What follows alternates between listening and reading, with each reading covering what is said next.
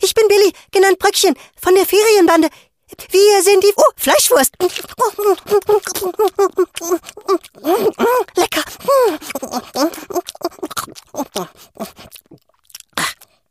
Ähm, und ihr hört die Giganten. Das sind Markus Holzer aus Wien und Michael Shaggy Schwarz aus Fulda.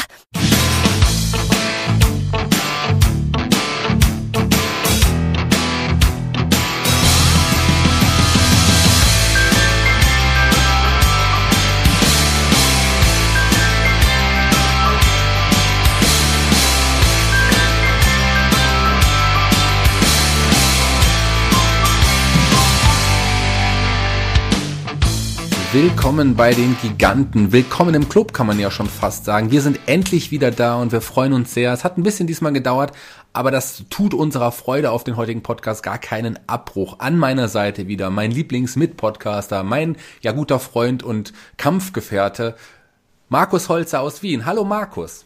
Hallo Shaggy, hallo liebe Zuhörerinnen, liebe Zuhörer. Ja, hat ein bisschen gedauert, aber ich kann alle beruhigen. Wir haben auch einige Nachfragen bekommen. Wir sind noch da, wir machen auch weiter und wir gehen auch nächstes Jahr in die zweite Runde. Ja, Giganten ist halt so eine Sache. Wir haben ja dann oft so Dinge, wo wir uns wirklich groß vorbereiten müssen mit vielen Zahlen und Fakten und da müssen wir uns auch mal oder wollen wir uns auch noch mal einen Film angucken, in eine Serie reingucken, damit wir auch wissen, was wir erzählen und ja, das hat sich diesmal ein bisschen gezogen, aber das liegt auch ein bisschen am Thema, kann ich dir sagen. Du weißt es ja, denn wir haben ganz, ganz viel schauen müssen im Vorfeld.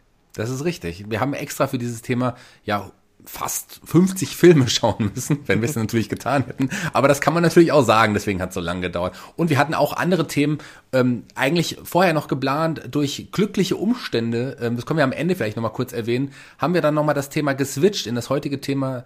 Ähm, aber am Ende reden wir da mehr drüber. Ich würde sagen, fangen wir an. Unser heutiges Thema sind ja Comedy-Filmreihen beginnend aus den 80ern. Oder wie nennt man es besser, Markus? Nee, finde ich gut. Comedy-Filmreihen passt ja perfekt. Äh, ich habe auch mal so als Arbeitstitel gesagt, Klamauk aus den 80er Jahren, denn wir haben da schon sehr, sehr viel Klamauk, glaube ich, heute auch in der Sendung drin.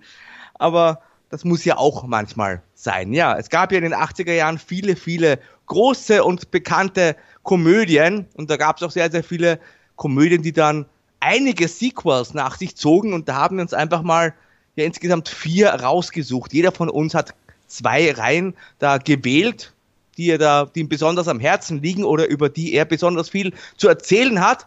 Es ist also wieder so eine kleine Doppelfolge. Nachdem ich ja letztes Mal bei den Turtles schon fast heiser war am Ende, darf ich dir heute auch ein bisschen zuhören.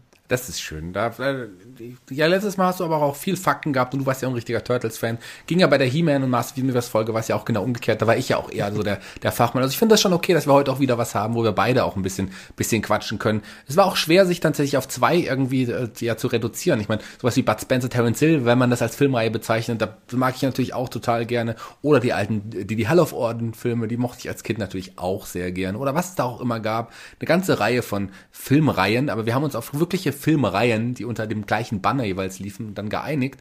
Du hast zwei mitgebracht, ähm, ich habe zwei mitgebracht. Ich würde sagen, fangen wir doch mit deiner an, lieber Markus. Okay, ich fange dann gleich mit der längsten Filmreihe in der heutigen Sendung an. Aus dem 23. März 1984. Der Regisseur hieß Hugh Wilson, der Producer Paul Maslansky und das Screenplay stammt von Neil Israel, Pat Proft und ebenfalls nochmal Hugh Wilson. Es handelt sich um Police Academy. In Deutschland und Österreich unter dem Titel Police Academy dümmer als die Polizei erlaubt. Damals veröffentlicht, 1984. Ja, das ist eine Serie, ich glaube, den Namen, damit kann fast jeder etwas anfangen. Gesehen haben es vielleicht auch die meisten, zumindest diesen ersten Film. Ja, worum geht's? Es ist quasi eine eine Filmreihe, die sich um eine, also ursprünglich um eine Polizeiakademie dreht, wie der Name schon sagt, und da kommen halt so Gestalten, die da eigentlich nicht so viel verloren haben. Also der Plot besagt, dass die Stadt die Zulassungsbestimmungen zur Polizeiakademie lockern und dann kommen eben eine paar, ja, eine Menge chaotischer, wilder, verrückter Frauen und Männer, die eigentlich so gar nichts auf einer Polizeischule verloren haben, aber es einfach mal probieren wollen und da wird halt sehr viel Schabernack getrieben, sage ich mal. Interessant, die Idee hatte der Produzent Paul Maslansky, der übrigens an allen Filmen, es waren dann insgesamt sieben, beteiligt war, als er tatsächlich bei seiner Arbeit an dem, äh, an einem Kinofilm, und zwar muss ich jetzt nachgucken, The Right Stuff war es nämlich. Da hat er tatsächlich gesehen, so eine verrückte Polizeitruppe und einen Ausbildner, der da quasi am Verzweifeln war.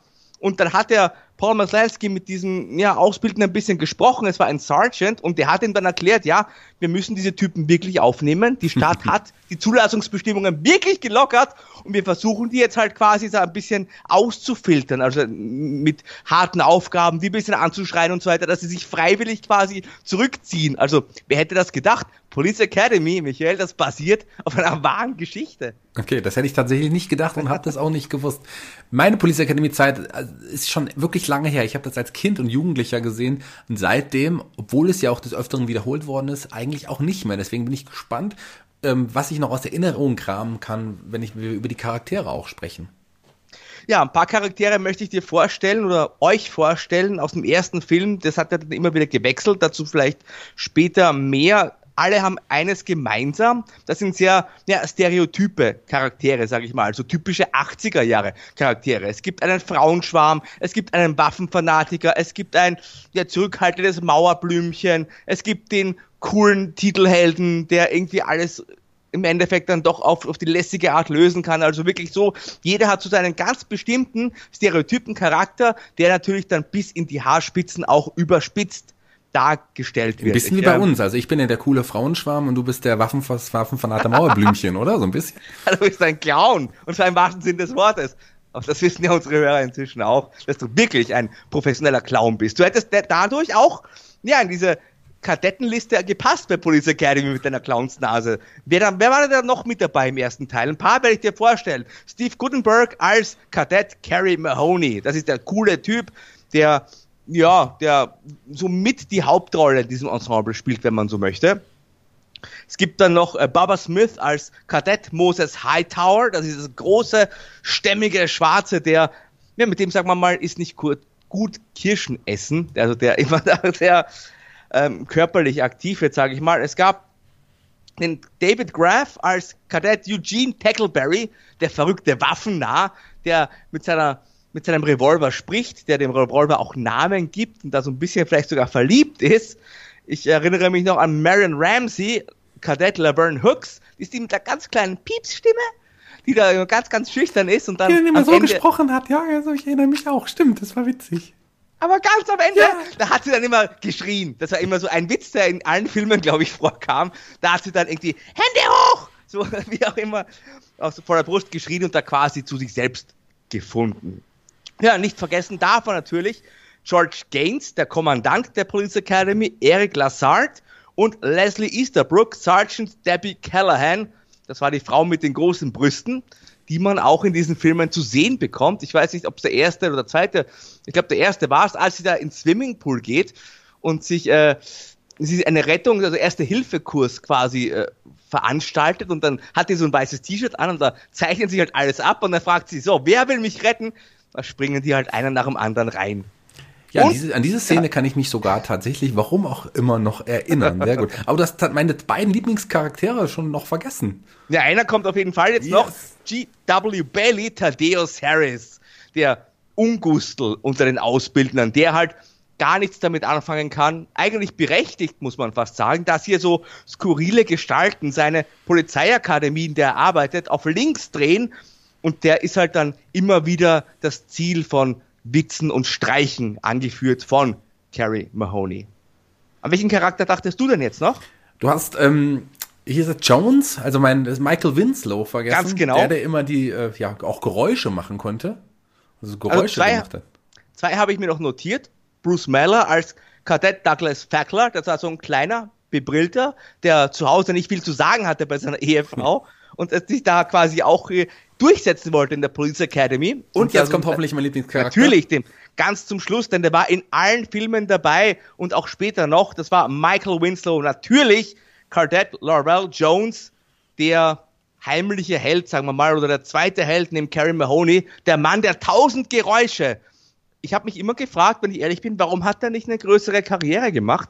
Ich weiß, bei Zärtliche Chaoten hat er mitgespielt. Das wollte ich erwähnen. Zärtliche Chaoten, ein ganz, ganz toller Film mit, also auch, war quasi auch eine Filmreihe. Ich glaube, da gab es noch einen zweiten ja. Teil. Und einen ähm, dritten auch mit David Hasselhoff. Echt? Das, das weiß ich gar nicht. Aber, also da hat David auf jeden Fall auch mitgespielt. Aber ja. sag doch, die anderen Hauptrollen haben niemand Geringeres als Thomas Gottschalk und ich glaube Helmut Fischer war es. ja, ganz genau. Gespielt. Helmut Fischer auch ein ganz großer. Ja, ich kann mich an den ersten Teil noch erinnern. Entschuldigung, dass wir jetzt ein bisschen abschweifen. Er macht ähm, nichts. Da haben die doch irgendwie alle die gleiche Freundin oder zumindest so eine Frau. So ganz die, die Storyline habe ich jetzt nicht mehr so ganz in Erinnerung, aber am Ende, die Frau ist schwanger und jeder von ihnen hätte es sein können, der Vater. Ja. Und am ja. Ende gebärt diese Frau ja drei Babys ja. und eines davon ist schwarz irgendwie so. Das habe ich noch in Erinnerung.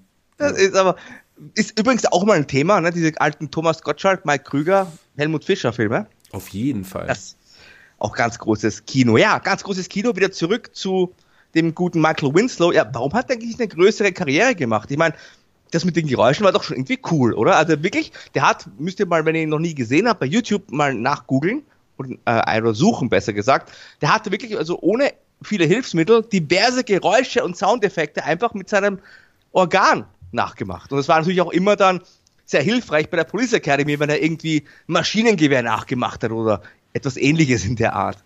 Ja, komisch, dass er keine Schauspiel größere Schauspielkarriere gemacht hat oder einen Oscar bekommen hat. Nee, vielleicht war es auch einfach, also er war, das mit den Geräuschen war wirklich was Besonderes. Das war richtig cool. Als Kind fand ich ihn richtig toll, aber ähm, er war jetzt kein A-Klasse Schauspieler oder so. Aber die Rolle ähm, hat er, die, die Rolle von Lavelle Jones hat er wirklich toll verkörpert. Also das war wirklich einer meiner Lieblingscharaktere, definitiv. Und ähm, man hat ihn ansonsten nicht so richtig dann in anderen Filmen gesehen. Zärtlich Goden hast du genannt, aber sonst fällt mir tatsächlich nicht so richtig ein, wo er dann auch mhm. im Rampenlicht stand. Höchstens noch Nebenrollen, aber da sagt, kann ich jetzt auch nicht so viel zu sagen. Ja, also Laverne Jones, seine Geräusche waren eben ein wiederkehrender Witz, eben auch die Tatsache, dass Laverne Hooks am Ende immer geschrien hat. Und dann gab es noch einen weiteren wiederkehrenden Witz, äh, die Blue Oyster Bar. Die dürfte man heute wahrscheinlich auch nicht mehr so bringen. Das war, ja, es war eine Schwulenbar, wo am Ende dann oder mittendrin immer die Thaddeus Harris und seine Gefährten oder irgendwer anderer aus dieser bösen Riege gelandet ist. Und dann mussten die da immer tanzen. Kannst du dich da noch dran da kann ich mich noch dran erinnern. Stimmt, jetzt wo du es sagst. Ja, das war so ein, äh, so ein Running Gag da in der, in der Filmreihe. Einen Charakter darf ich vielleicht noch erwähnen, den ich Natürlich. auch sehr mochte, den hast du, glaube ich, noch nicht erwähnt. Der hat im ersten Film meines Wissens, glaube ich, nicht mitgespielt. Den habe ich neulich mal in Ausschnitten noch mal gesehen. Das der. war Sweet Chuck. Erinnerst du dich Sweet an den? Chuck. Ja. Sweet Chuck war auch so ein bisschen wie äh, Fackler quasi. Ja. Das war der, der Fackler-Ersatz, finde ich. Auch dieser, ja, so ein, ein Würstel, wie man bei uns sagt, oder? Ja. Aber den mochte ich irgendwie, aus irgendeinem Grund mochte ich den sehr. Also der, ähm, den, der ist mir auch in Erinnerung geblieben. Warum weiß ich nicht ganz genau, aber den ja, mochte ich schon. Natürlich ist ähm, bei diesen Filmen am Ende immer ein großes Finale zu sehen, so auch im ersten Teil. Weil am Ende haben die eine große Prüfung quasi, müssen sich bewähren und zeigen dann, dass sie doch richtige Polizisten sind. Ich fand den ersten, muss ich sagen, richtig gut. Ich mag ja Klamauk-Filme durchaus. Wer sehr klug ist, der kann auch bei Klamauk da mal abschalten, lieber Michael. Und äh, kann ich mir auch der eigentlich noch heute anschauen. Also ich, ich fand den gut.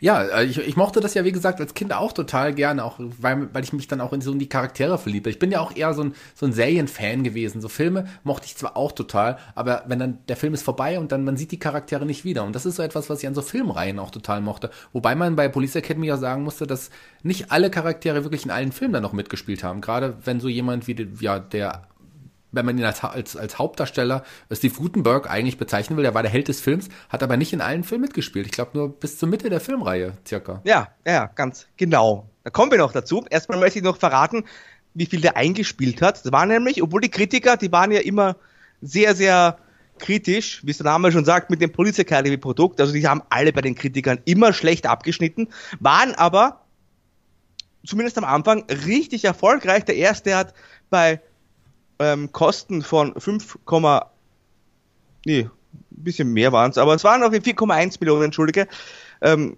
hat der ganze 81,198, also rund 82 Millionen eingespielt, wenn man so möchte, 4 Millionen auf 80 Millionen rauf, das war ein richtiger Kassenschlager, war auch Platz 1 damals in den Charts. Ja, super. Also, das hat sich auf jeden Fall gelohnt. Und ich weiß nicht, war zu dem Zeitpunkt, nach wenn der ersten Film abgedreht oder gedreht hatte, schon klar, dass es äh, eine Fortsetzung geben würde? Weißt ich glaube, das hat sich, ja, ja. Nein, es hat sich auf jeden Fall ganz, ganz schnell erwiesen, weil das halt so ein, Mega-Erfolg war. Ich glaube, das ging damals ganz schnell. Man hat die aber jetzt nicht back-to-back -back gedreht, wenn du das meinst, sondern schon immer abgewartet. Wenngleich es dann in ein Jahr später schon weiterging, im März 85 nämlich. Police Academy 2, der First Assessment, würde ja eigentlich übersetzt bedeuten, ihr erster Auftrag. Auf Deutsch hat man sich dann aber auf den Titel Jetzt geht's erst richtig los verständigt, warum auch immer.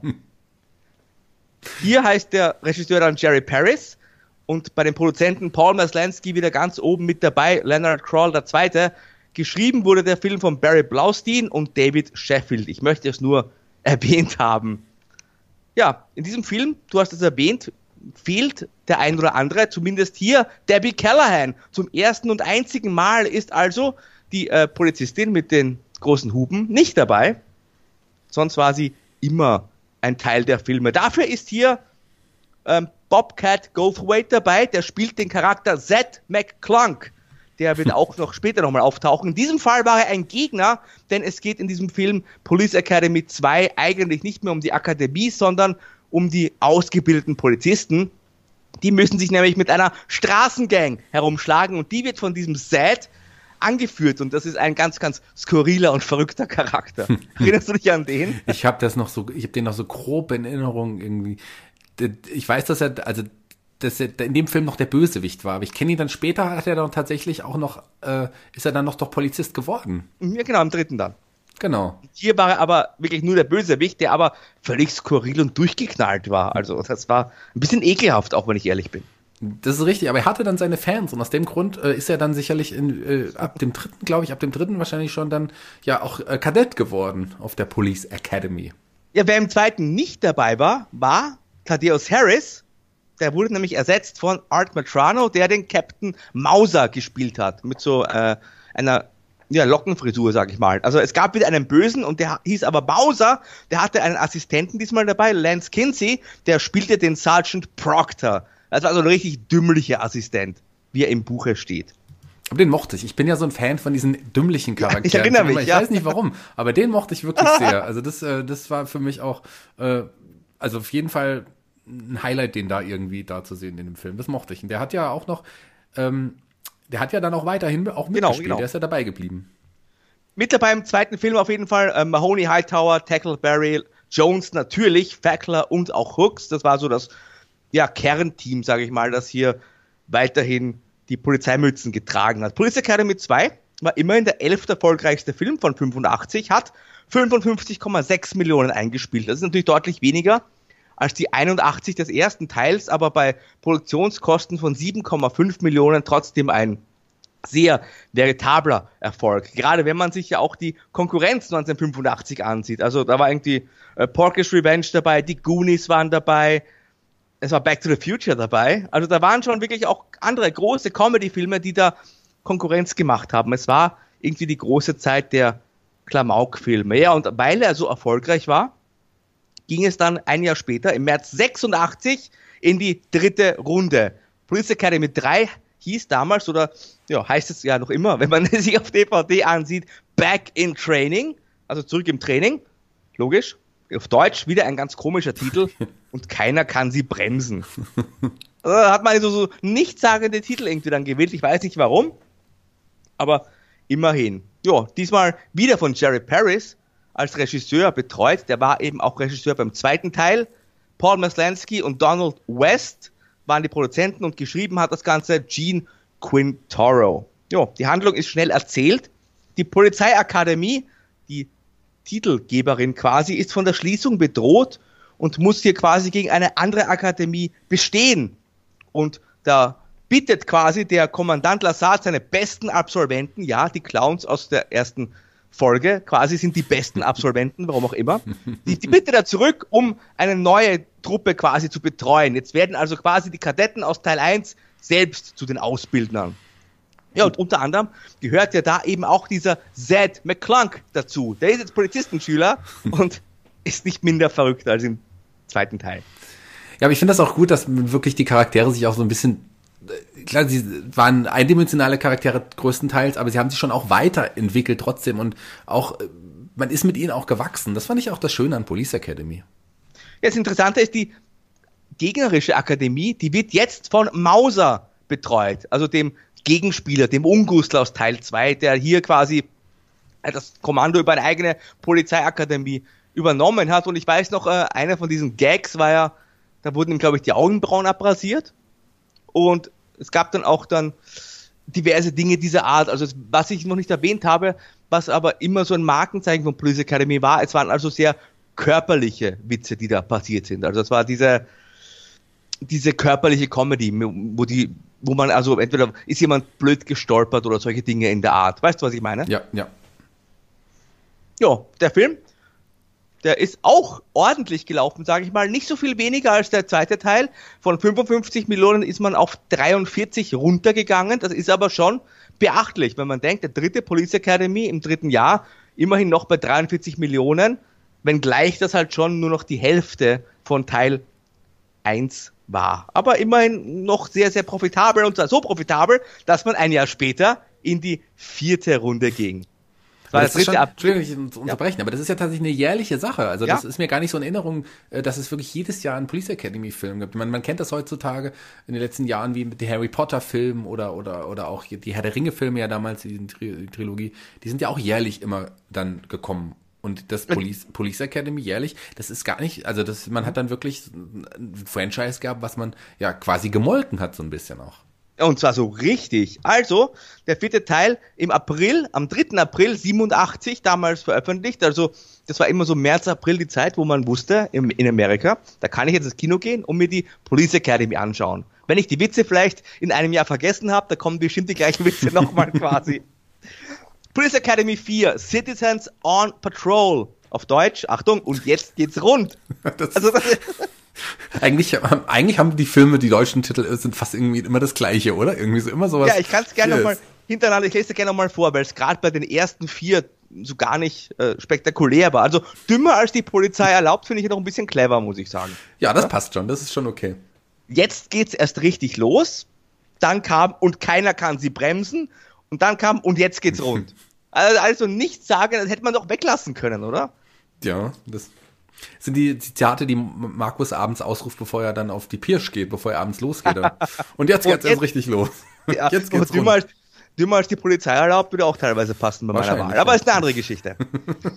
ähm, die Geschichte, apropos Geschichte, die ist ja recht schnell erzählt, wie immer bei Police Academy. Die äh, Synopsis ist ja da wirklich ähm, auf den Punkt ganz schnell gebracht. Diesmal ist es so, dass es zu wenig Polizisten gibt und Kommandant Lazard ein Programm startet, und bittet quasi die Bürger mit die Polizeiarbeit zu übernehmen und einfach auch die Beziehung zwischen den Bürgern und der Polizei zu verbessern. Also was ja völlig hirnrissig ist eigentlich. Das Programm hatte den ja ganz guten Namen Citizens on Patrol, COP, also COP, was ja ganz viel Sinn macht. Im Deutschen hat man es damit Bürger gehen auf Patrouille übersetzt und einfach das BGP-Programm gemacht.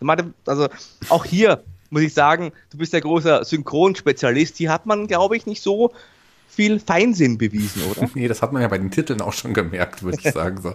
Also der, der gerade die Übersetzung da gemacht hat oder, oder auch halt wirklich synchronen Ideen hatte, der hat hier sicherlich nicht seine stärkste Arbeit abgeliefert. Das muss man auch sagen. Ich finde auch generell, ähm, als, als Kind fällt einem das ja nicht auf, aber wenn man diese Filme sich heute anschaut, ist die Synchro doch auch gewöhnungsbedürftig, muss man sagen. Ja, deswegen generell auch mein Tipp, wenn man es ja denn versteht, äh, gerade Comedy-Filme, finde ich, sollte man sich, wenn man die Möglichkeit hat, immer im Original anschauen. Weil da einfach so viel oft verloren geht, weil viele Wortwitze und so auch gar nicht funktionieren. Achso, dachte, da kommt noch was von dir. Okay. da kommt, da kam jetzt nichts. Ein zustimmendes Nicken, was man natürlich im Podcast nicht so hört, wenn also, ich jetzt zustimmend nicke. Aber ja, du hast recht. Der Regisseur hieß Jim Drake und nicht Tim Drake, das wäre dann der dritte Robin gewesen.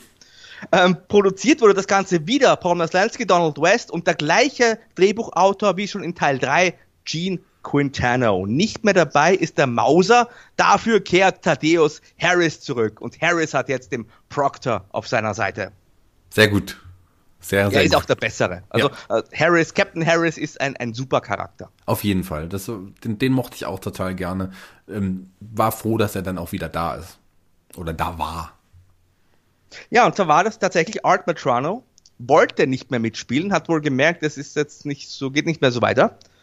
quasi, oder es geht immer so weiter, besser gesagt, und mit ihm geht es dann aber nicht mehr weiter. Er hat darum gebeten, nicht mehr mitzuspielen, hat keinen Bock mehr gehabt und deswegen hat man dann Captain Harris zurückgeholt.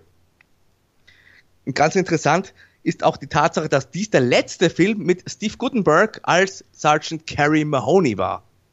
Der hat dann also ja andere Wege vorgezogen, wie ich dann gleich noch äh, erwähnen kann, in welche Richtung es ihn verschlug. Hier war er erstmals noch dabei und hat miterlebt, wie dieser Film als einziger in der Police Academy Reihe für eine goldene Himbeere nominiert wurde. Es war aber nur der Titelsong Let's Go to Heaven in My Car. interessanter Titel. Der hat dann, also als einziger Film, muss man sagen, auch bemerkenswert. Die Kritiker waren ja nie so die großen Police Academy Fans, aber für eine goldene Himbeere hat es dann doch nie gereicht. Dafür hat es hier für 28 Millionen beim Box Office gereicht, Platz 44 in der Gesamtjahreswertung. Ähm, ich sag mal so, erste Kratzer waren schon zu sehen. Also von 43 nochmal auf 28 runter, da ging es dann doch klar bergab. Deutlich, das ist jetzt fast nur noch ein, fast ein Drittel des, äh, des ja. Erfolges des ersten Films. Ja, ganz genau. Also das war dann, der Lack war ab. Man gleich äh, in dem Jahr äh, 87 doch für den Police Academy Franchise einiges passierte. Das erzähle ich aber dann ganz am Ende.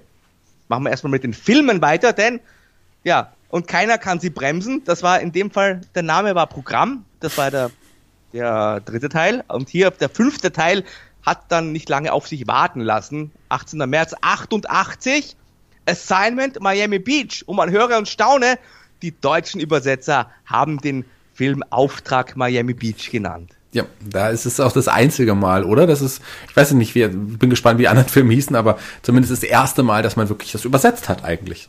Ja, es wäre so einfach gewesen. Ja. Ja, ja und das ist auch der erste Film, wie du gesagt hast, ohne Steve Gutenberg. Ja, ganz genau. Der Steve Gutenberg hat sich äh, entschieden, stattdessen drei Männer und ein Baby zu drehen. Auch eine, eine bekannte Komödie.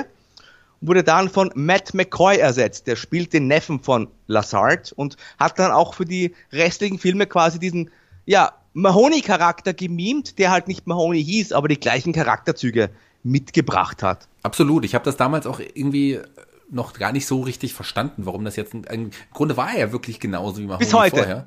Ja. Konnte ich dir weiterhelfen? Hast du jetzt erst gemerkt, dass es nicht Steve Gutenberg nee, war? Nee, das habe ich schon gemerkt. Es war ein anderer Darsteller. Ich habe gedacht, eher am Anfang denkt man immer so, ähm, vielleicht hat er die Rolle einfach übernommen, aber das war es ja nicht. Er hat ja wirklich auch dann von klein angefangen. Er war ja dann, hat ja auch dann eine andere Position inne in der, in der Academy quasi, äh, bei der, bei den Polizisten.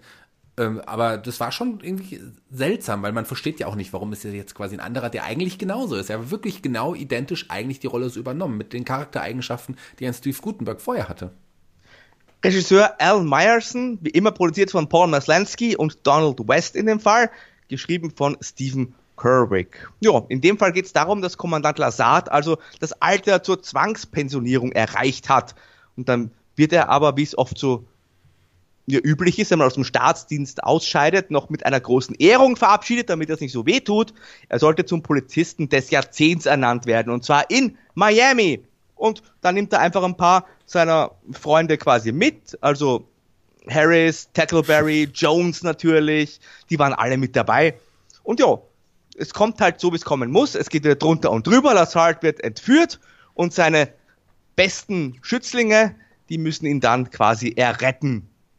Und es ist interessant, dass das, das der erste und auch einzige Police Academy Film ist, der ja, kein so klassisches Großstadtfeeling ausstrahlt. Also Miami Beach, da spielt halt viel mit, mit Palmen und so weiter. Ich meine, Miami an sich ist eine große Stadt, aber Miami Beach, wo auch der Film hier ansätzig ist, Entschuldige, der ist halt ist ein anderes Setting, sage ich mal, als diese Stadtsettings der anderen Filme, wo man auch so ja, ein bisschen die, die ärmlichen Gegenden immer gezeigt hat und so am Ende das große Finale ja auch oft stattfand. Also weder die Police Academy noch die Stadt spielen hier die Hauptrolle.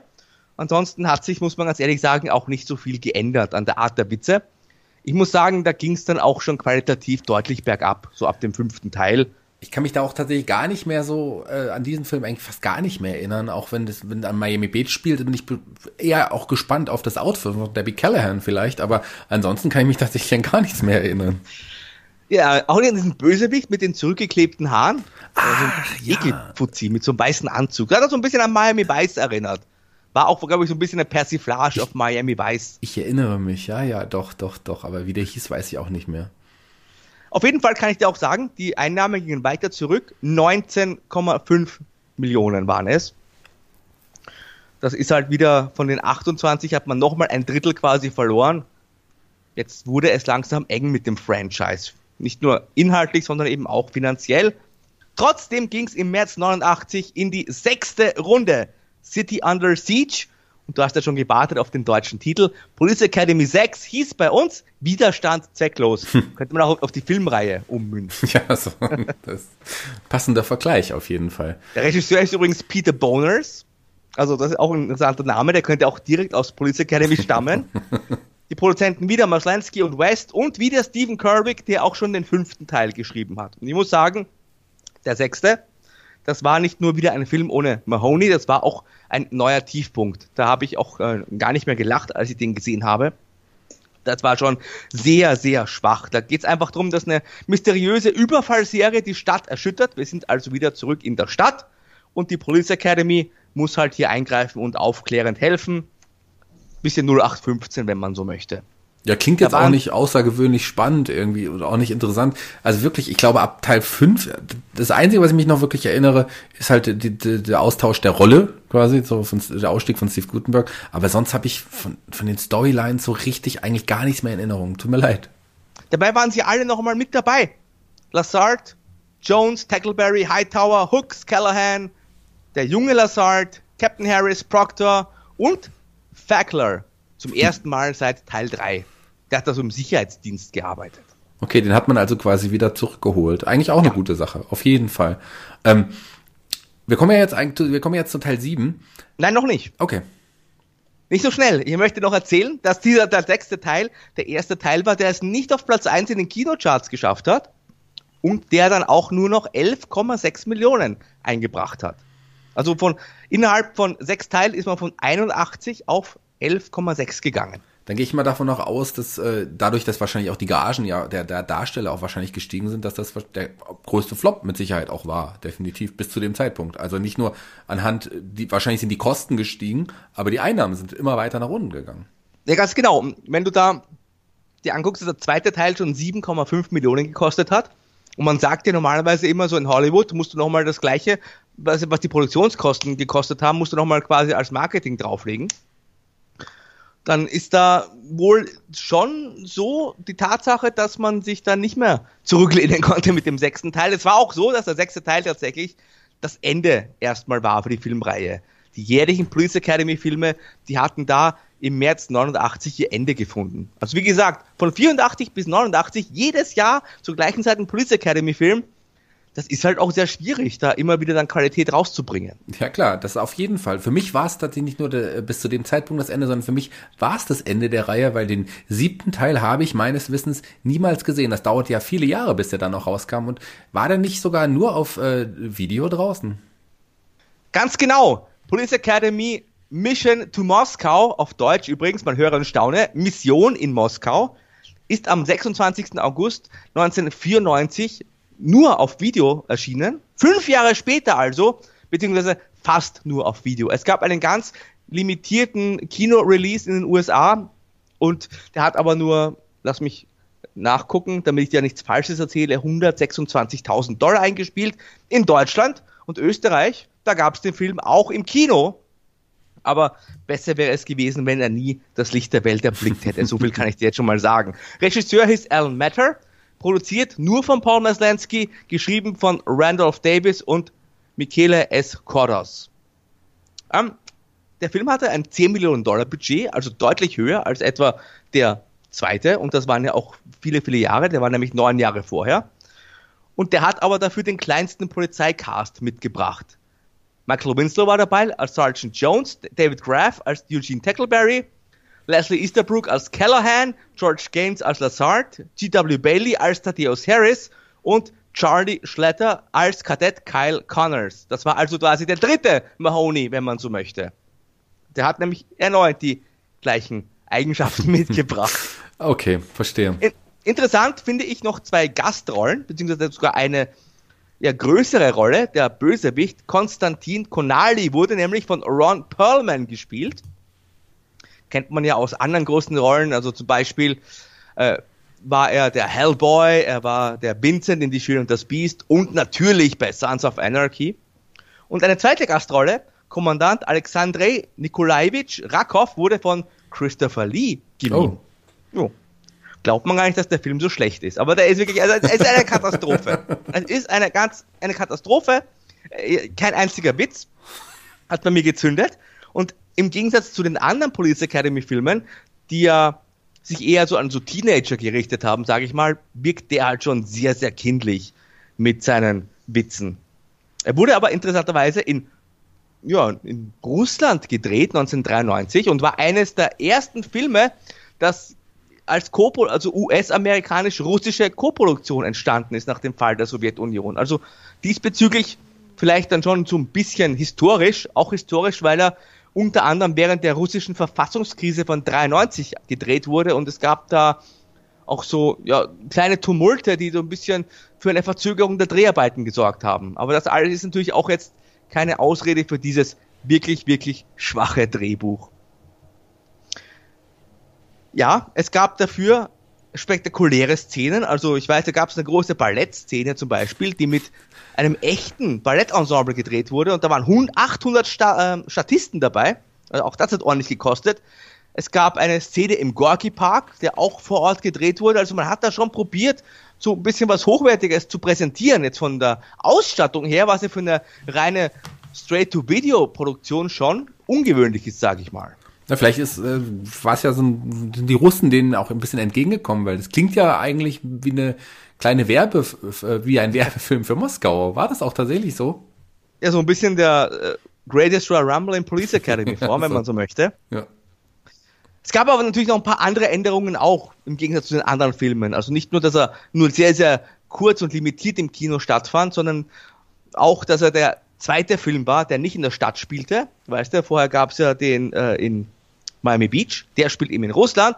Es gab auch diese ja, Titelsequenz, wo man immer diese Stadtsilhouette gesehen hat, die gab es auch nicht. Da war einfach nur ein schwarzes Bild und es war der Proctor nicht mehr dabei, der Helfer von Thaddeus Harris, der auch sehr gefehlt hat. Okay. Ansonsten ja, weiß ich gar nicht, was man so groß dazu sagen kann. Ich weiß nur, ich war damals sehr, sehr enttäuscht. Ich war an sich eigentlich immer ein Fan von der Police Academy Reihe, also gerade 1 bis 4 fand ich immer richtig gut für das, was sie waren, also nichts Hochwertiges, sondern eben Klamauk hat eigentlich immer ganz gut funktioniert, auch wenn wir da jetzt äh, uns auch teilweise kritisch geäußert haben, was jetzt das Drehbuch betrifft, ab 5 hinab. Aber 1 bis 4 waren wirklich gut, aber der siebte, der hat halt alles nochmal getoppt. Der war einfach eine Katastrophe. Ich war wahnsinnig enttäuscht damals, als der rauskam und finde den einfach ganz, ganz furchtbar. Ich habe mir damals auf VHS gekauft, weil ich alle Filme auf VHS hatte, einfach um die Sammlung zu komplettieren. Und als ich den aber dann gesehen habe, da ist mir das Gesicht wirklich eingeschlafen. er fällt ja auch ein bisschen ab. Und es war ja dann wohl auch mit Abstand der erfolgloseste Film. Das kann man wohl so sagen, oder? Wenn auch nur, weil er direkt auf Video äh, erschienen ist, kann man es ja auch mit den Einspielergebnissen eines Kinofilms nicht unbedingt vergleichen. Aber so, ich glaube nicht, dass der sehr viel äh, eingespielt hat. Also ich äh, habe diese ja. VHS-Kassette tatsächlich nie äh, in den Händen gehabt. Ich, ich hatte sie und habe sie dann nachher nach auf DVD gehabt in der Box. Aber ich kann dir eins sagen, es hat die Police Academy Reihe nochmal zu einem neuen Tiefspunkt gebracht und dann auch beendet. Also es war der letzte Film aus der Reihe Police Academy und man ist da wirklich nicht mit dem Höhepunkt auf, auf ja, der Dolchstoß, der Todesstoß ja, am Ende nochmal eines schon im Sterben liegenden Mensch, äh, ja, Projektes einfach nochmal so, nochmal einen Dolchstoß hineingesteckt. So kam was wahrscheinlich auch tatsächlich rüber. Darf ich dich noch was fragen, Markus? Ähm, ich höre ja seit ewig langer Zeit, ich weiß nicht, ob das jetzt der richtige Moment ist, aber ich höre seit ewig langer Zeit, dass es ja irgendwann doch nochmal in Zeiten der Sequels möglicherweise nochmal eine Fortsetzung geben könnte. Ist es bei Police Academy, wird das da auch schon seit Ewigkeiten rumort ja. und diskutiert? seit vielen, vielen Jahren wurde das immer wieder thematisiert und ich habe es auch kürzlich gehört, angeblich soll ja auch Steve Gutenberg dann wieder dabei sein, der Carrie Mahoney, der quasi bei den guten Filmen da noch dabei war und ja, ich glaube, es hat immer mal wieder rumort, was ich so gelesen und gehört habe, soll es tatsächlich aber inzwischen wieder sehr konkret sein, was dieses Remake oder wird es eine Fortsetzung, man weiß, weiß man nicht so genau, aber es ist sehr konkret, was die Planungen betrifft. Also ich glaube, wenn, wenn du mich jetzt hier fragen würdest und ich müsste meine Hand ins Feuer legen, würde ich schon sagen, dass hier was kommt. Okay. Aber wahrscheinlich äh, so ein, ein, Restart oder so, was des ganzen Franchises, könnte ich mir vorstellen, weil eine Fortsetzung wäre vielleicht auch ganz interessant, weil die ganzen Charaktere ja auch, ja, das ist, also seit des äh, Videofilms sind ja jetzt auch schon, ja, mehr, mehr als 20 Jahre vergangen. Also ich meine, mhm. und seit der eigentlichen, das als eigentlicher Folge sind es ja, ist es ja noch mehr. Also ich bin jetzt schon ganz, ganz gespannt, wie es dann werden würde, wenn es so ist. Also ich, ich glaube, glaube, würde da ja einen Restart glauben man hat es ja vorher nochmal probiert mit einer TV-Serie. Ich weiß nicht, ob du da jemals reingeguckt hast. Die war im September bis äh, Mai 98 zu sehen in den USA, später auch bei uns. Da spielte aber nur dein Liebling mit, der Michael Winslow, Larvell Jones, 13 Episoden. Da ging es darum, dass sich eine neue Gruppe an Kadetten in der Police Academy probiert und das waren eben so halbstündige Sitcom-Folgen quasi, die viele Schauspieler aus den Filmen der Vergangenheit haben hier Gastrollen gespielt. Also Callahan war in Episode 6 dabei, Mauser, obwohl er Sheriff Meiser hieß, war in Episode 13 dabei und Lazard und Hightower, der übrigens da seine letzte Rolle gespielt hat, bevor er verstorben ist. Tackleberry ebenso. Äh, die Serie lief vom 12. September 97 bis zum 25. Mai 98 in den USA, später auch bei uns hat es aber nur auf eine Staffel gebracht. Ich hätte ihm gedacht, du hast vielleicht mal reingeschaltet, weil dein Liebling dabei war. Michael Winslow in allen 13 Folgen als einziger als Hauptrolle hier in dieser Serie, als einziger der bekannten Darsteller. Also um ehrlich zu sein, ähm, ich habe ja ein sehr löchriges Gedächtnis. Ich weiß ja oft nur so Dinge noch so aus vielen Zeiten von früher. Wahrscheinlich ist mein Kopf so voll, dass ich mir nicht mehr was Neues äh, merken soll, dass was Altes dann gelöscht wird. So stelle ich mir das manchmal vor, so ein löchriges Erinnerungsvermögen habe ich. Ich kann mich nicht mehr wirklich erinnern. Also ich kann mich nicht gar, eigentlich fast gar nicht. Ich weiß noch, dass es sowas irgendwie gab, aber ob ich das je gesehen habe, das weiß ich, weiß ich wirklich gar nicht mehr. Klingt aber so ein bisschen so wie die letzte Staffel von Scrubs irgendwie, so ein bisschen. Ne? ja, es waren, genau. Also waren nur junge Kadetten dabei, die halt quasi ausgebildet wurden. Ein paar bekannte Darsteller aus der Filmreihe haben Gastrollen gespielt. Also Leslie Easterbrook als Callahan war in der Episode 6 dabei. George Gaines, Kommandant Lazard in Episode 16. Baba Smith, der Hightower, in Episode 19 und David Graff als Tackleberry in Episode 21. War aber natürlich nicht so erfolgreich, wie man gehofft hat. Es gab nur eine Staffel mit 26 Folgen.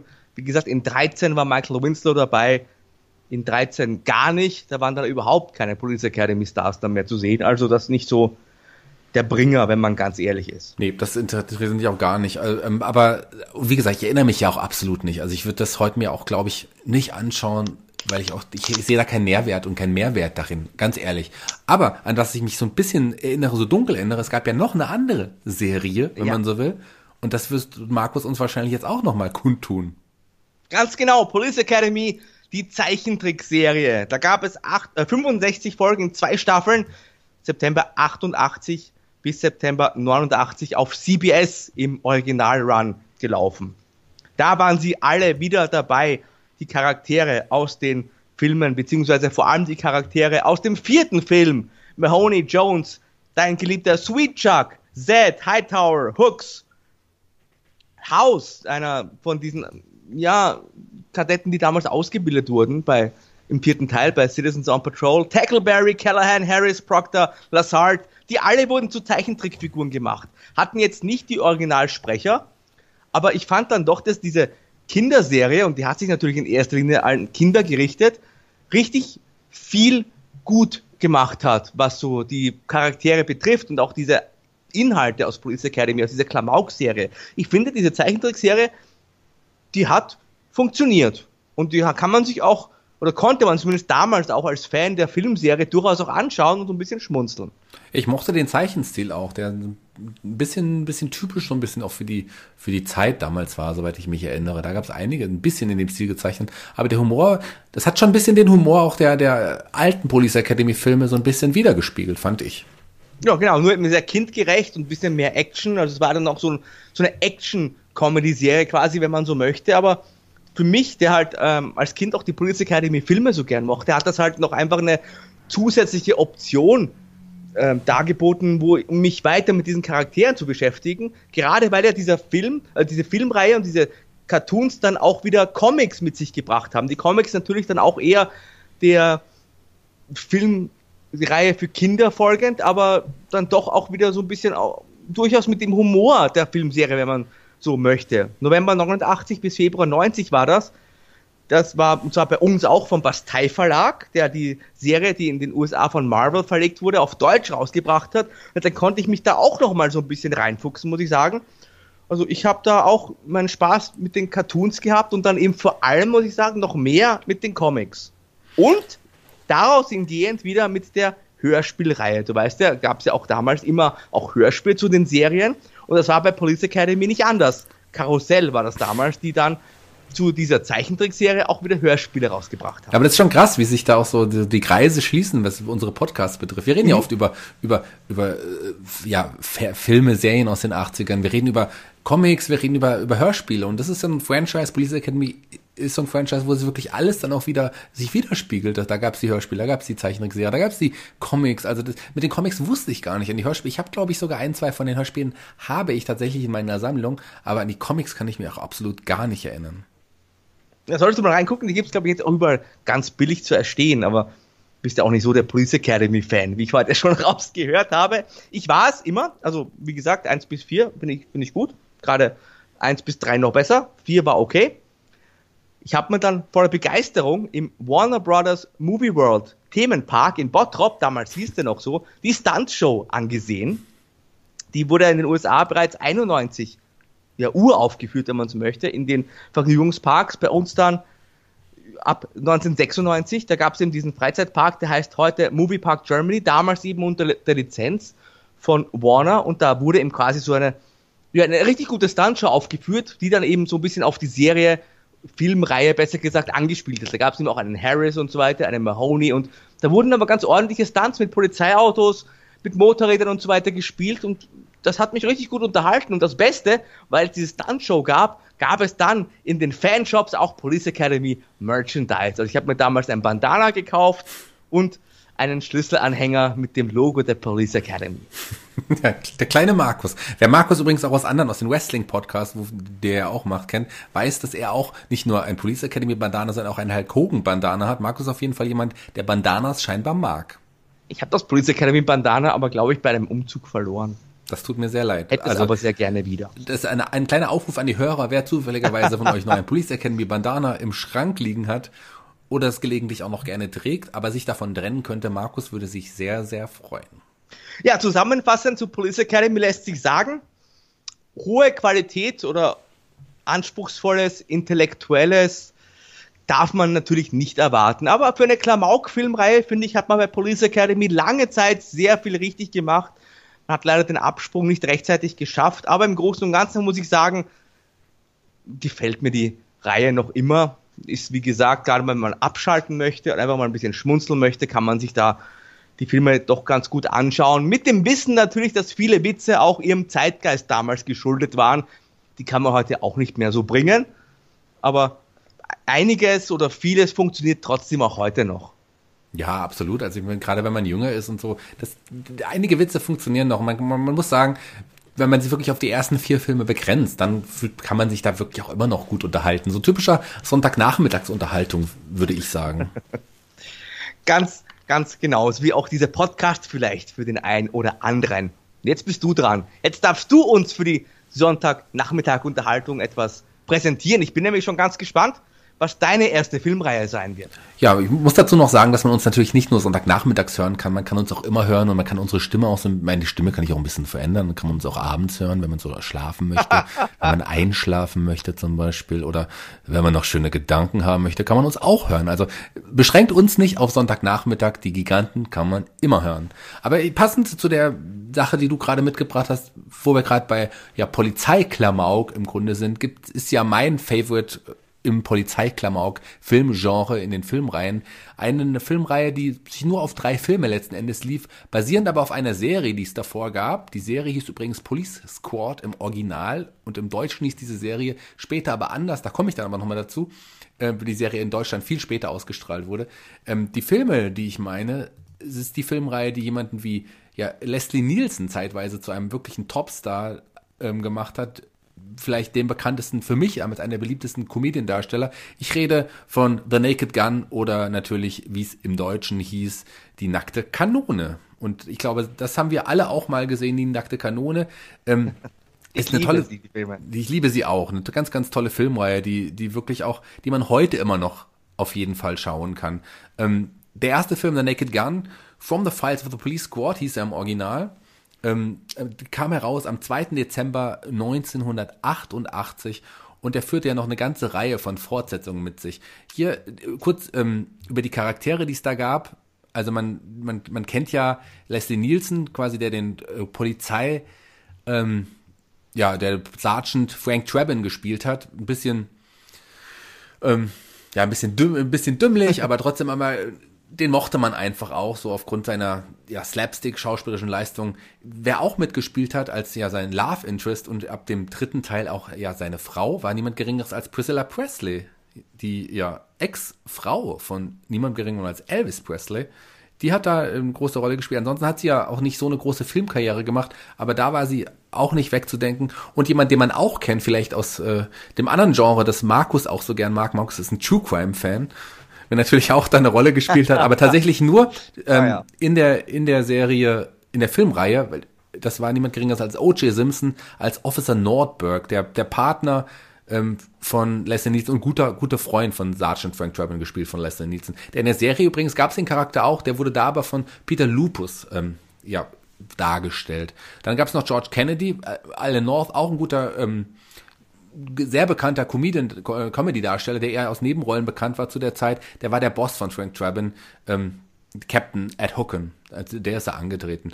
Und wie gesagt, die äh, Police, Academy, äh, Police Academy, die nackte Kanone-Filme waren für mich damals so das Nonplusultra. Also ich kenne viele, für die das immer noch irgendwie so was, was, was ganz, ganz Tolles ist. Aber der Humor, der einfach da dargestellt wurde in diesen Filmen, ist einfach unglaublich. Ich will auch ganz kurz auch die, wie Markus das gemacht hat, gerade über die, auf die Einspielergebnisse ähm, nochmal, weil da ist nämlich das Interessante, dass der erste Film, Naked Gun from the Fight of Police Squad oder Nackte Kanone 1 tatsächlich ähm, auch knapp 80 Millionen Dollar eingenommen hat. Das waren 78, ähm, 78.756, wohingegen der zweite Teil, Naked Gun zweieinhalb, wie im Original hieß er The Smell of Fear mit dem Beititel, der hat tatsächlich mehr ähm, eingespielt hm. als der erste Teil. Und das ist äh, ungewöhnlich gewesen, weil bei Police Academy haben wir gesehen, dass da die Einspielergebnisse deutlich nach unten gegangen sind, mhm. wohingegen hier haben wir einen kleinen Sprung gemacht. Der dritte Teil, Naked Gun äh, 33,5 The Final Insult hieß er übrigens. Ein Drittel. In 33, ein Drittel, genau. 33, ein Drittel, ganz wichtig. Der hat dann auch noch knapp 50 äh, Millionen eingespielt. Und da muss man sagen, das ist auf jeden Fall der, der Sprung, klar, nochmal 30 Millionen nach unten. Äh, man hat es aber auch auf drei Teile begrenzt gehabt und äh, ja, und das war dann auch glaube ich, auch gut so. Also, dass es dann auch nicht fortgesetzt war. Dann, danach kam auch noch die Geschichte mit O.J. Simpson generell und von danach wurde die Filme, hat man nach einem anderen Licht gesehen. Wenn man sie im Nachhinein gesehen hatte, damals zu der Zeit, ähm, wir kennen ja die, die, die, die Geschichte um O.J. Simpson, dann muss man sagen, war es wahrscheinlich auch gut so, dass man es dann irgendwie nicht fortgesetzt hat. Ich habe gesagt, die Serie, die Filmreihe basierte auf äh, der Reihe Police Court, die im Deutschen dann die nackte Pistole hieß. Das lief, das war eine kurze Serie mit eine Miniserie, die lief ähm, das erste Mal an März 1982 in Amerika und Deutschland wurde das tatsächlich erst nach der ganzen anderen Filmreihe ausgestrahlt und zwar im November 1994 auf Pro7 damals und man hat die Sendung einfach in Anlehnung an ja die nackte Kanone, die nackte Pistole genannt. Das war auch eine coole Serie, die mir auch dann später erst in, den Sinn gekommen ist. Wie gesagt, mit den gleichen Charakteren, im Grunde vom Witz her auch schon ähnlich, wobei man es bei der Filmreihe noch ein bisschen überspitzt hatte dann. Der Unterschied war, dass O.J. Simpson ja nicht mitgespielt hat und in und auch jeder Folge gab es quasi dann auch ähm, am Anfang hat man auch Gaststars dabei gehabt, wie William Shatner hat man zum Beispiel gesehen und so weiter. Oder hat angekündigt, der spielt eine Rolle mit oder ein Lorne Queen, später bekannt, oder auch bekannt aus Bonanza. Die sind aber direkt im Vorspann quasi schon eines, ja, umgebracht worden. So. Das war so ein, so ein Running Gag, der in der Serie irgendwie war. Aber ähm, bei den Filmen, da war es schon, jeder Film hatte so seine eigene Handlung und ich, ich mochte das schon irgendwie. Man hatte da ja auch noch andere Gaststars wie ein Weird Al Yankovic, der, äh, der auch immer eine wiederkehrende Rolle hatte. Das war schon, das war schon toll und es waren, gehörte zu den ersten Filmen, die ich damals auch im Kino gesehen habe. Und das ist tatsächlich auch das erste, meine erste DVD-Kollektion, die ich mir gekauft habe, war tatsächlich damals die nackte Kanone, Markus. Ja, die Serie, glaube ich, die war ja auch kein großer Erfolg in den USA tatsächlich, wenn ich das richtig in. Die war kein Riesenerfolg ähm, in, den, in Amerika, deswegen gab es auch nur sechs Folgen. Aber äh, sie hatte so eine kleine Fanbase und es gab auch Leute, die davon total überzeugt waren. Ich meine, ähm, das war schon äh, zu dem Zeitpunkt irgendwie im, im Fernsehen damals auch, auch noch, noch was ganz, was, noch was Besonderes. Und ähm, ich mochte das dann im Nachhinein sehr. Und auch dazu muss man sagen, dass die Ideen, die Produzenten und, und die Ideengeber der, der Serie damals auch die gleichen waren, die natürlich auch die Filme rausgebracht haben. Und zwischen der Serie und dem Film lagen ja ein paar Jahre dazwischen. Das war nämlich niemand geringeres als David Zucker, Jim Abrams und Jerry, oh, Jerry ja. Zucker. Und die haben ja in Amerika noch ganz, ganz viele andere Dinge, andere Komödien. Das war in den 80ern, waren die, glaube ich, die, ja, die größten äh, Komödienproduzenten überhaupt. Und ähm, Airplane fällt mir dazu genau, ein. Zum Beispiel. Ganz, ganz toller Klamauk-Film. Auf jeden Oder Fall. Hotshots. Hotshots Eben. auch von denen. Also die haben auf eine ganze Menge an, an Filmen und Ideen eingebracht und die waren einfach aus dem ja, Slapstick, aus dem diesen Genre, ähm, Genre aber nicht wegzudenken, überhaupt nicht. Und das war ähm, die nackte Kanone war auf jeden Fall ihr größter Erfolg. Die nackte Kanone, muss man sagen, es ist ja eine ähnliche Art von Humor wie bei Police Academy, aber doch noch ein bisschen besser, meiner Meinung nach. Also das ist schon tatsächlich, also ich, ich finde, die haben auch wirklich die Zeit gut überstanden. Die kann Absolut. man sich heute auch noch super an. Wenn heute im Fernsehen läuft und ich stolper drüber, dann bleibe ich auch noch immer dran. Man muss auch dazu sagen, Entschuldigung.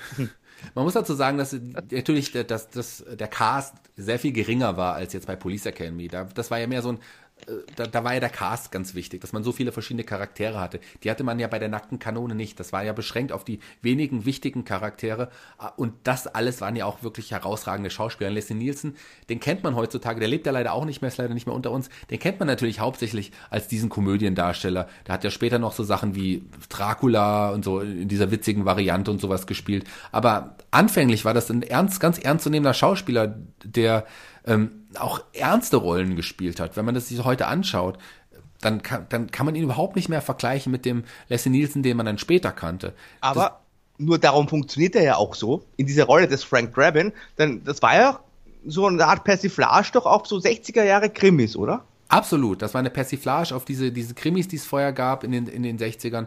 Ähm, und also gut, man hat, das nicht schon vorher Airplane, den du ernannt hast zum Beispiel, dabei hat er ja auch eine der Hauptrollen gespielt. Das war so sein das erste Mal, dass er wirklich auch dann in, im Komödiengenre dann Fuß fassen konnte, dass man ihn da noch ernst genommen hat. Und vorher kannte man, hat ihn in vielen Serien gesehen, war es jetzt Columbo oder Kojak, in diesen Serien, äh, Straßen von San Francisco, diese typischen 70er Jahre äh, Krimisendungen, da war er ein gern gesehener Gast und hat da oft auch den, den Mörder auch äh, gespielt. Also er hatte da auch schon, schon, schon böse Rollen. Aber dann so diese Rolle, das ist, glaube ich, die Rolle, die ihm auf den Leib geschrieben wurde, auch von, von den, von Zucker Abrams und Zucker. Das waren auf jeden Fall, das, er war zeitweise tatsächlich, vielleicht klingt das jetzt blöd aus heutiger Sicht, aber er war mein Lieblingsschauspieler zu dem Zeitpunkt der nackten Kanone. Und eine Priscilla Presley, die fand ich auch total hot. Was ja. du denn noch für Erinnerungen an die nackte Kanone? Naja, ich war also 1994, wir haben ja auch einige Wrestling-Freunde, die uns zuhören, da durfte er den Undertaker suchen der Leslie Nielsen beim SummerSlam 94. Das ist richtig, aber nicht nur er, sogar sein Chef, ähm, Captain Ed Hogan, also George Kennedy, die beiden ja zusammen bei dem SummerSlam. Das, da gab es ja den falschen Undertaker und sowas. Da haben sie eine kleine Rolle gespielt. Das, ist, das war natürlich aber auch nochmal eine Hommage an, an wirklich die nackte Kanone-Reihe.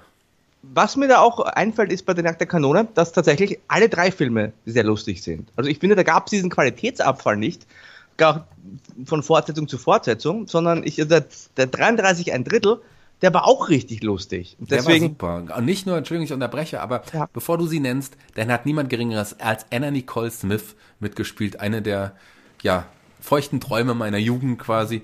Ähm, die hat eine, ich fand, die, ich fand die schon hot, obwohl sie irgendwie ja so blond war. Die hat ja auch eine tragische Lebensgeschichte, deswegen wollen wir jetzt, ja. will ich jetzt nicht zu sehr darauf rumreiten. Aber das war schon, war schon toll. Und, und, und gerade der dritte Teil, der wirkte dann noch ein bisschen erwachsener. Man hat klar einige von diesen Gags immer wieder gebracht, aber der, der dritte, den finde ich von der Qualität deutlich, also auf keinen Fall schlechter als den ersten, gar nicht.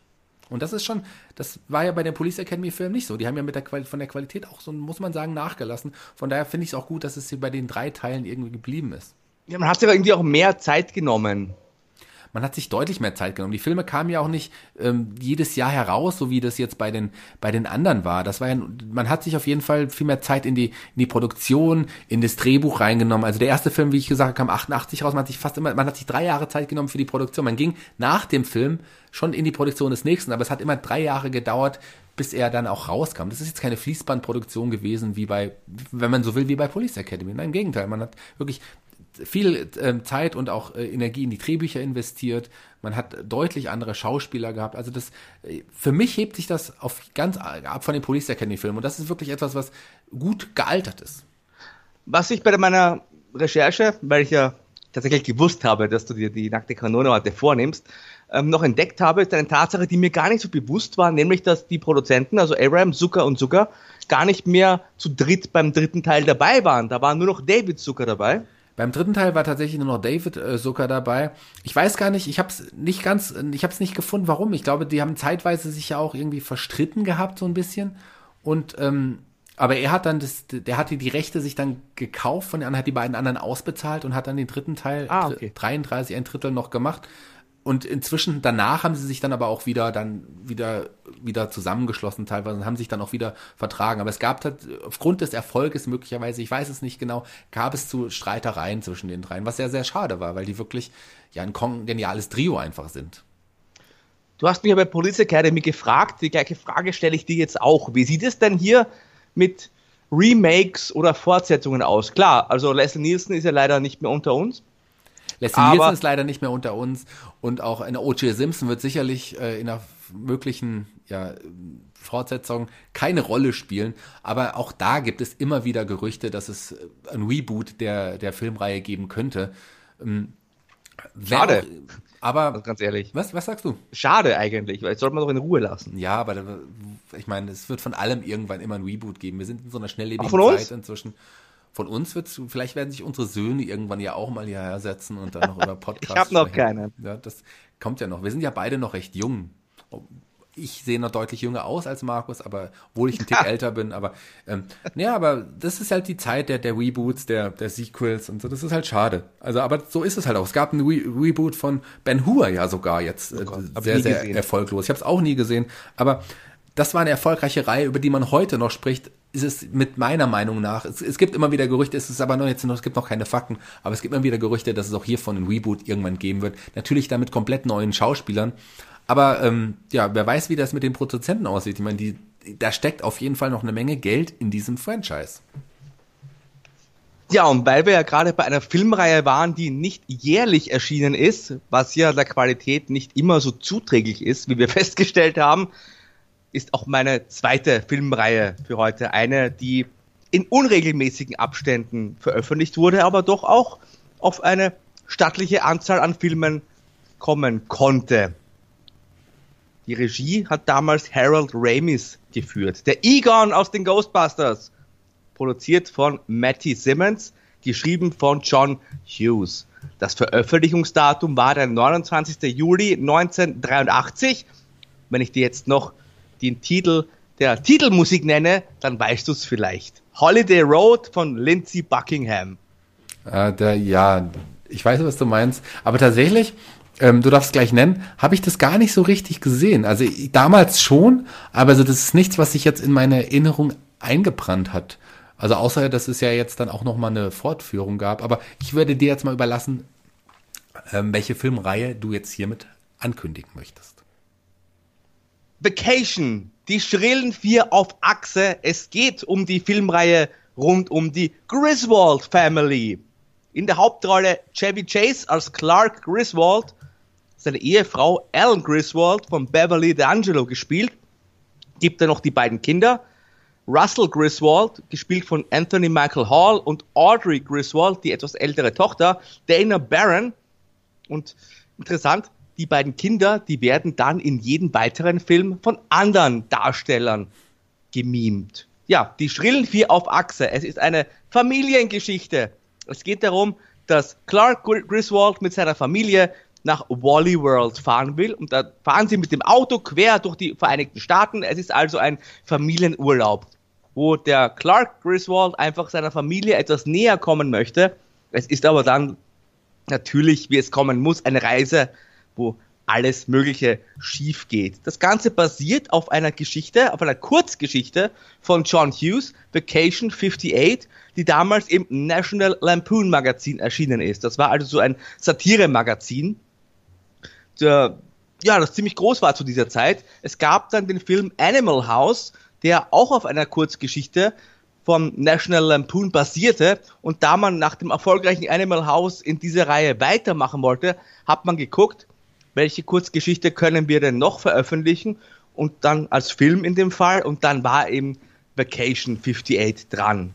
Ursprünglich übrigens im September 79 im National Lampoon Magazin erschienen.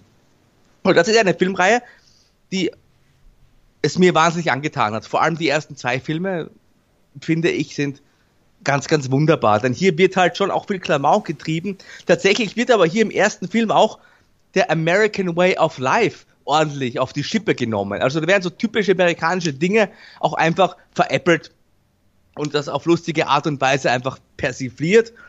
Ähm, ganz interessant vielleicht noch ein Detail im Original Vacation 58, da ging es nicht um eine Reise nach Wally World, sondern um Disneyland.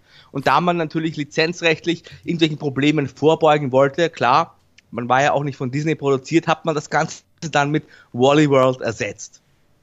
Ja, aber es ist eigentlich eine ganz gute Satire meiner Meinung nach, mit ähm, teilweise schon auch Witzen, die äh, derb unter die Gürtellinie gehen, aber es muss ja auch so sein, aber schon äh, vom Niveau her finde ich äh, sicherlich über Police Academy zu stellen, wahrscheinlich auch teilweise von den Witzen her über die nackte Kanone, zumindest nicht drunter. Also ich fand das auch teilweise sehr, sehr, sehr clever gemacht und auch mit so einem gewissen Charme, den diese Serie da mitbringt, die, dass man auch einfach diese Figuren dann ja, zu lieben gelernt hat. Gerade diesen Clark Griswold, diesen gutmütigen, aber einfach äh, tollpatschigen Familienvater, der einfach nur mit seiner Familie einen Ausflug unternehmen will und dann äh, ordentlich von einem Fettnäpfchen ins andere tritt.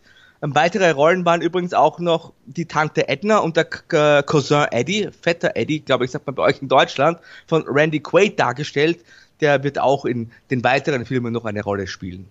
Ja, das weiß ich, da haben ja auch noch andere andere tolle Darsteller mitgespielt im ersten Film in so Nebenrollen. Ähm, ich habe den extra mir jetzt, also extra, ich habe den, ich habe, ich habe den Film jetzt vor ein paar Wochen zufällig gesehen und da haben wir dann wirklich Leute wie Jane Krakowski, die man heute aus, aus vielen diversen Serien irgendwie kennt. Und John Candy, den man sicherlich auch noch kennt, auch eine ja, mhm. Komödie in der Stadt. Oh, ja. Eugene Levy, ähm, so Leute tatsächlich auch in Nebenrollen mitgespielt. Das ist mir damals natürlich alles gar nicht aufgefallen. Und du hast es gesagt, ähm, Chevy Chase in, in, in, seiner Rolle als Clark Griswold, Chevy Chase, wir haben Leslie Nielsen hervorgehoben als großartigen Schauspieler, und Chevy Chase, der war ja zeitweise auch der Komödienstar schlechthin, auch in den 80ern, mit ähm, den drei Amigos und Fletch, der Troublemaker und oh ja. Caddyshack und was es da alles gab. Also Chevy Chase ist ein unglaublich witziger witziger Schauspieler, ein guter Schauspieler, der den Film hier auch mitgetragen hat. Wobei ich tatsächlich auch finde, dass gerade bei diesen Vacation-Filmen, sage ich jetzt einfach mal, äh, die Synchronisation sehr ordentlich gelungen ist. Also gerade wenn man das vergleicht mit Police Academy, finde ich, ist hier die deutsche Übersetzung besser gelungen. Ja, absolut. Da, da stimme ich dir 100% zu. Ja, der Film, der war erfolgreich, logisch, sonst hätte es ja keine Reihe gegeben. Es waren 15 Millionen im Budget veranschlagt und eingespielt hat der Film dann 61,4 Millionen US-Dollar. Also das hat sich schon, schon gelohnt und dadurch ging es auch ans Weitermachen. Es gab dann zwei Jahre später die Neuauflage der Griswold Family Reise, wenn man so möchte. European Vacation hieß das Ganze dann auf Deutsch Hilfe, die Amis kommen. da sieht man, das ist schon clever gemacht, im Gegensatz zu dieser Police Academy Übersetzungsreihe, denn Hilfe, die Amis kommen, ist also quasi aus europäischer Sicht, dass sie, also, verstehst du, dass sie zu uns kommen. Ja. Also ich finde, das ist so ein kleiner Kniff, wo man schon merkt, dass sich die Menschen dann doch mit dem Film auseinandergesetzt haben. Tatsächlich kommen die Amis ja auch, denn ähm, der Film European Vacation dreht sich um eine Europareise der Familie Griswold und zwar verschlägt es da die Familie, die bei einer Game Show eine Europareise gewonnen haben. Pick in a Poke hieß diese Game Show. Ja, die verschlägt es nach England, Frankreich, Italien und Deutschland. Wobei die Szenen, die in Deutschland spielen, in Südtirol gedreht worden sind. Auch hier, ähm, weiß nicht, ob du es noch erwähnst, weil gerade das, an den Film kann ich mich richtig gut erinnern, mhm. weil da jemand meiner absoluten Lieblinge mitgespielt hat zu dem Zeitpunkt. Ich bin ein großer Monty Python-Fan. Man hat da jemanden wie Eric Idle, den man ähm, ja von der Monty Python-Gruppe kennt, da auch tatsächlich in einer, in einer Rolle gehabt, in einer kleinen Nebenrolle, aber auch so Leute wie ja, Willi Milovic, dem genau. sicherlich, das finde ich halt krass. Fritz Spritz hieß seine das Rolle. weiß ich nicht mehr, dass er Fritz Spritz hieß. Das ist auf jeden Fall ein guter Name. Aber das ist schon krass, dass man so jemanden in so einem, ja, im amerikanischen Film hatte. Wirklich eine deutsche Legende. Ja, hier werden halt dann nicht so sehr die Amerikaner aufs Korn genommen, wobei natürlich schon die Familie und gerade Chevy Chase sich ein bisschen dümmlich anstellt, aber hier werden auch einfach so ja, mit europäischen Stereotypen, sage ich mal, so ein bisschen gespielt und persifliert. Ich fand den auch lustig, den ersten finde ich besser, wenn ich ehrlich bin aber ich fand auch den zweiten sehr gelungen. Das also, hat halt sehr viele Elemente aus dem ersten übernommen, klar, wieder die Reise und so weiter, aber dadurch, dass es eben wirklich in Europa auch gedreht wurde, hat man dann schon so ein bisschen, ja, andere Elemente drin. Wie im ersten Film ist es halt schon auch so, dass am Ende die Familie halt zusammenwächst am Ende. Also die haben ja auch immer so ein positives Ende. Das ist auch das Gute, was ich mag. Erinnert mich so ein bisschen, als heutzutage vielleicht mit Modern Family vergleichbar, sowas. Das, ähm, das, man, der, am Ende wird man wirklich mit so einem positiven Gefühl immer aus den Filmen Film gelassen. Zwischenzeitlich weiß man manchmal nicht, mag man die Charaktere jetzt, so sind die jetzt gerade, wie die reagieren. Ähm, aber gerade das mag ich dann irgendwie auch total gerne. Du hast irgendwie angesprochen, dass die Kinder ja immer von anderen Darstellern auch irgendwie dargestellt mhm. wurden. Da sind ja auch dann tatsächlich auch so Leute, ich weiß es nicht, in welchem Teil das Nimm's war. Nimm's mir nicht hinweg. Okay, Nimm's mir dann bin ich gespannt. Dann warte, dann warte ich noch, weil ich nicht weiß, welcher Teil das mehr war. Der dritte, der kommt jetzt gleich. Ich okay. möchte nur ganz kurz noch, ähm, wie immer, Regisseurin Amy Heckerling, produziert von Maddie Simmons und das Screenplay wieder von John Hughes und Robert Klein und natürlich ganz interessant die Einspielergebnisse. Das Budget war in dem Fall wieder 15 Millionen, also genauso wie im ersten, hat dann immerhin noch 49,3 eingespielt, also ein bisschen weniger als der erste. Der dritte allerdings, der dann ja, vier Jahre später erst wirklich äh, veröffentlicht wurde. Also da hat man sich wirklich viel Zeit genommen. Das ist wahrscheinlich der legendärste.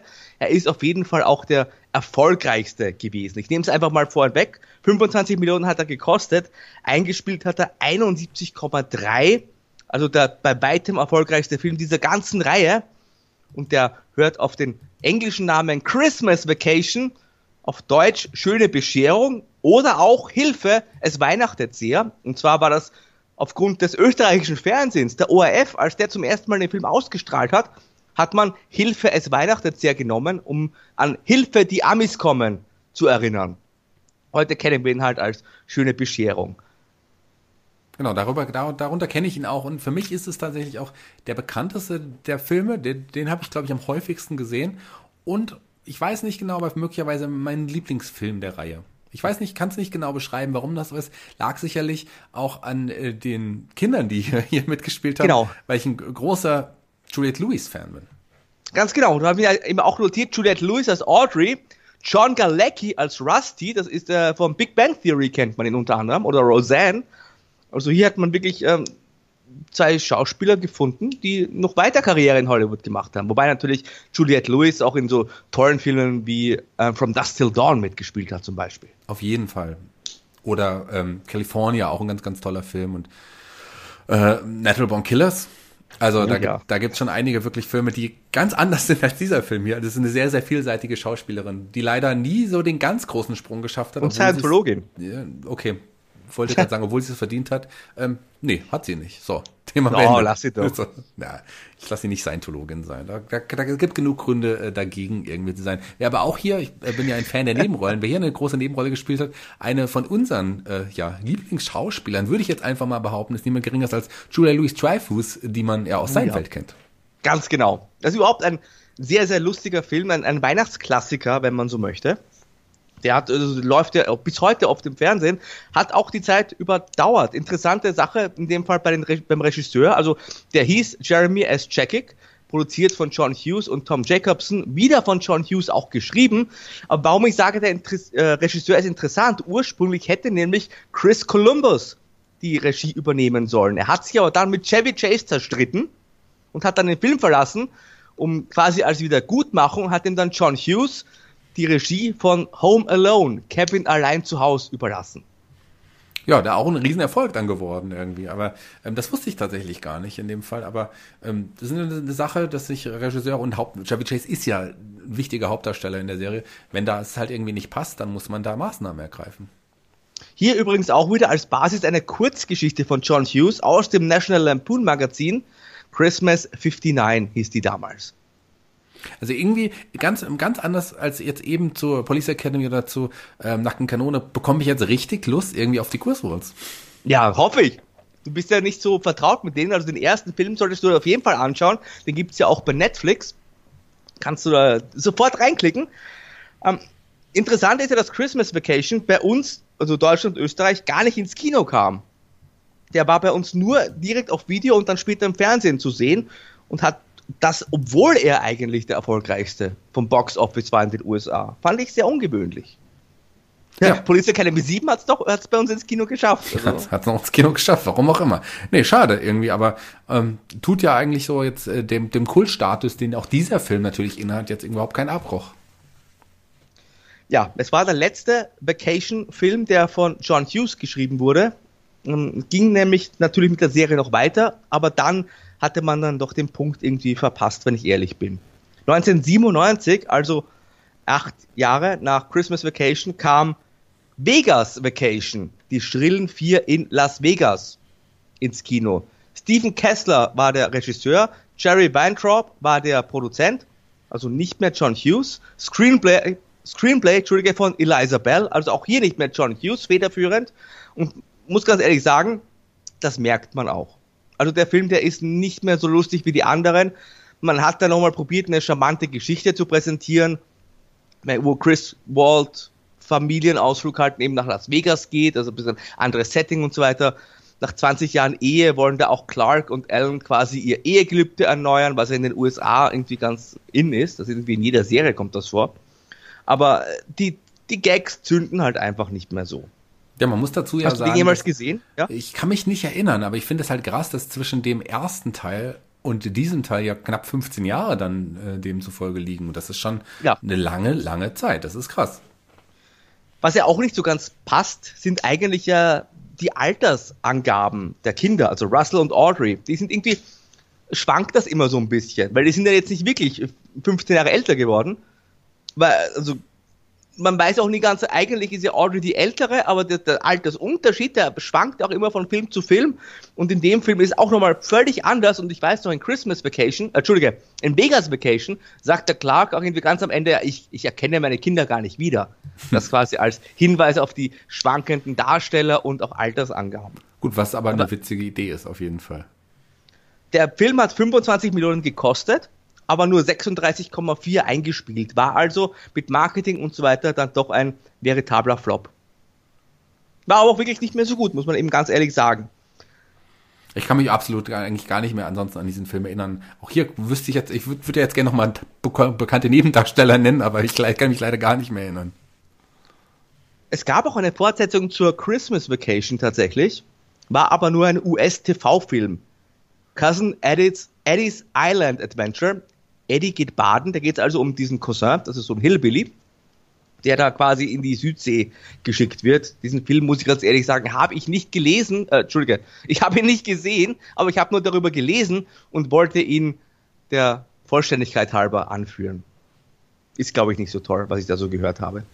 Ein Film, den ich aber auf jeden Fall gesehen habe, ist Vacation von 2015. Es ist ein Reboot, gleichzeitig aber auch eine veritable Fortsetzung der Original Griswolds.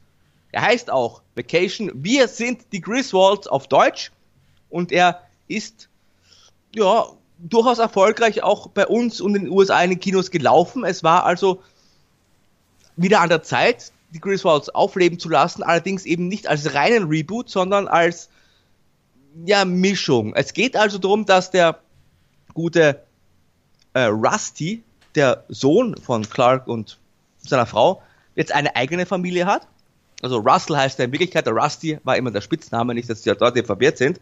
Und er hat jetzt eine eigene Familie und möchte ebenso mit seiner Familie, so wie damals sein Vater Clark Griswold, auf Reise gehen, mit seiner Familie quer durch die USA fahren und Wally World besuchen.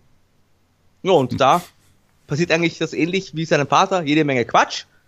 Und das funktioniert aber, muss man sagen, besser als ich befürchtet hatte. Also der Film ist ein bisschen erwachsener, wenn man so möchte. Ne, also die, die Witze teilweise noch mehr unter der Gürtellinie. Ich erinnere mich also an den Rimjob und so weiter. Aber der war und ist eigentlich richtig lustig. Auf jeden Fall. Ich war auch absolut überrascht. Ich war damals im Kino in der Cine Sneak und dann lief dieser Film und äh, ich habe zu dem Zeitpunkt überhaupt nicht gewusst, dass es ähm, quasi, ja, dass es die Quizwalls wieder gibt. Also ich weiß nicht warum, ich bin es irgendwie untergegangen und war dann super überrascht und dachte eigentlich die ganze Zeit, weil ich auch jetzt nicht so ganz auf den irgendwie den Namen so präsent hatte, dass bei was, äh, dass es tatsächlich irgendwie ein Reboot irgendwie ist, kompletter Reboot ist. Und bis ich dann irgendwann aber geschnallt habe, dass das ja der Sohn tatsächlich irgendwie noch ist von damals, verging eine Zeit in dem Film.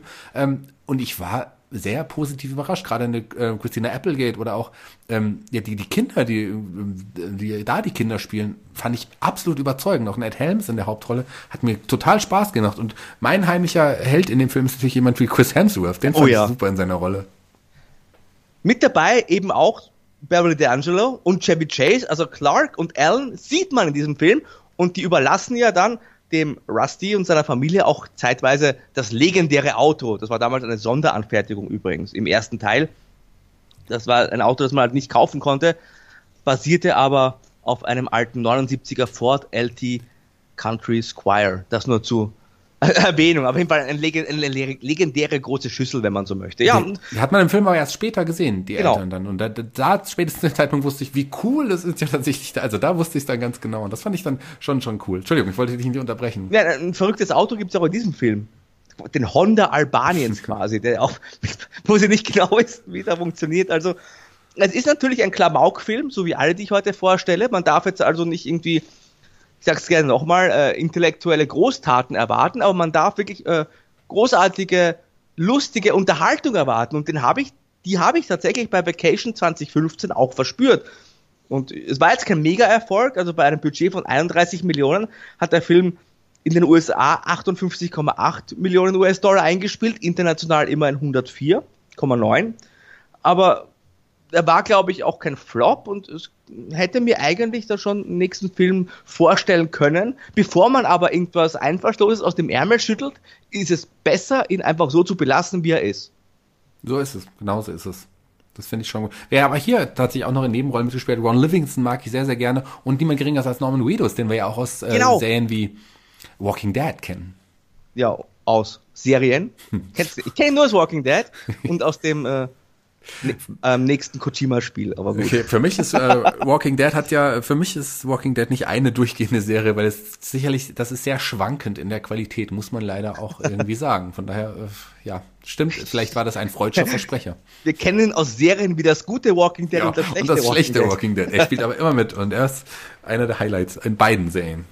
Ja, zusammenfassend möchte ich einfach sagen, die Chris Walls, Chevy Chase, das ist einfach für mich eine meiner absoluten Lieblingsfilmreihen die ersten drei Filme grandios, der neue Film auch sehr, sehr lustig und ja, muss man eigentlich, wenn man auf so eine solche Art von Filmen steht, so wie du, muss man die eigentlich mal gesehen haben. Also ich erwarte von dir, dass du dich jetzt dann gleich nach unserer Sendung vor den Fernseher setzt und bei Netflix die Schrillen 4 auf Achse anklickst. Das mache ich. Ich muss nur meine Freunde überzeugen. Wir werden uns gleich hinsetzen, noch ein bisschen indisches Essen bestellen und dann schauen oh. wir uns die Quizworlds an. Das ist eine sehr, sehr gute Idee.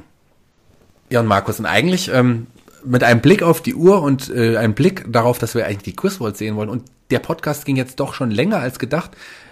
Und das, was ich vorbereitet habe, würde uns noch mal ein bisschen Zeit fressen, wobei ich mir so überlege, dass das die Filmreihe, die ich noch vorbereitet habe, eigentlich wahrscheinlich sogar noch mal einen eigenen Podcast füllen könnte. Oh.